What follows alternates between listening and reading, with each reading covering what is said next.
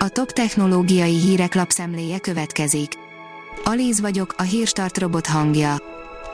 Ma december másodika, Melinda és Vivien névnapja van.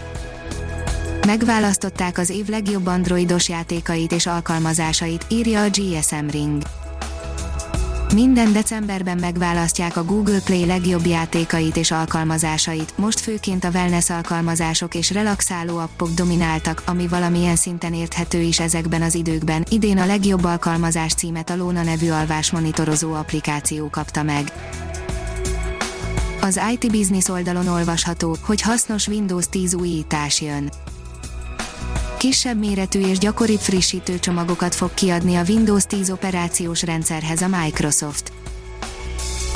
A Bitport szerint munkába állt a Facebook legfelsőbb bírósága. A testület első ízben vizsgál konkrét eseteket, összesen hat olyan ügyben fog határozni, amikor a közösségi oldal véleményes módon távolított el felhasználói tartalmakat. A 24.20 szerint Kemenesi látszik a fény az alagút végén a legfőbb kérdésre már megkaptuk a tudományos bizonyosságot, lehet biztonságos és hatásos vakcinát készíteni a COVID-19 ellen. Szenvedélyes cikkben kelt ki az akadémikus a csodaszernek beállított állatgyógyszert népszerűsítő írások ellen, írja a 444.hu.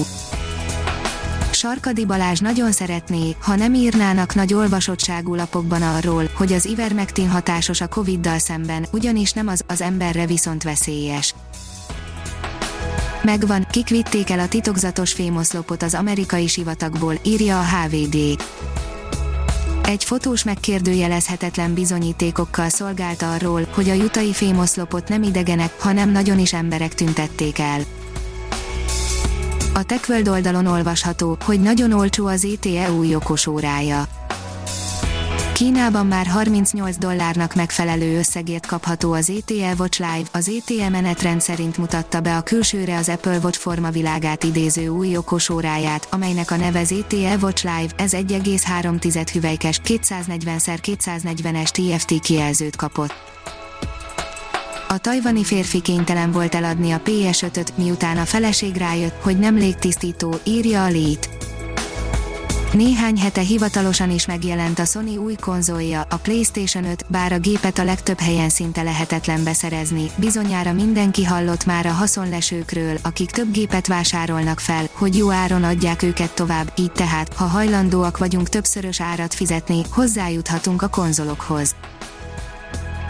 A Márka Monitor szerint a koronavírus felgyorsította a cégek digitális átállását, de kiberbiztonsági problémákat is okoz.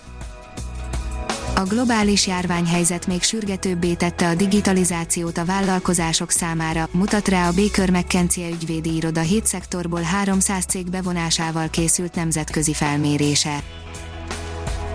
A ProHardware írja, törölte az Intel a következő szerverplatformjának egyik processzorát. Úgy néz ki, hogy nem a Sapphire Rapids hozza majd el az áttörést a vállalatnak, és a Granite Rapids is annyit csúszik, hogy köztes fejlesztésre van szükség az MM Online szerint új partner a School Mentor programjában. Tudás megosztással és anyagi támogatással járó partnerség vette kezdetét a mesterséges intelligenciára épülő, elsősorban videoanalitikai fejlesztéseiről ismert az Ura Technologies és az informatikai esélyegyenlőségért harcoló, a fiatal lányok informatikai képzését zászlajára tűző School között. A Bitport oldalon olvasható, hogy az emberi pilótát és egymást is segítő drónflottát tesztel a Boeing. Az öt egyelőre csak kisebb méretű autonóm repülőszerkezet Ausztráliában tett meg néhány kört, miközben a mesterséges intelligenciának köszönhetően mérajként osztották meg egymással a lényeges információkat. Már nem Bill Gates a világ második leggazdagabb embere, írja a nap mint nap.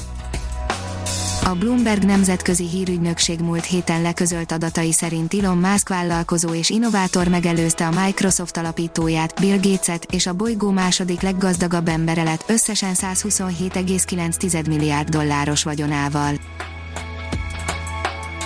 A Hírstart tech lapszemléjét hallotta.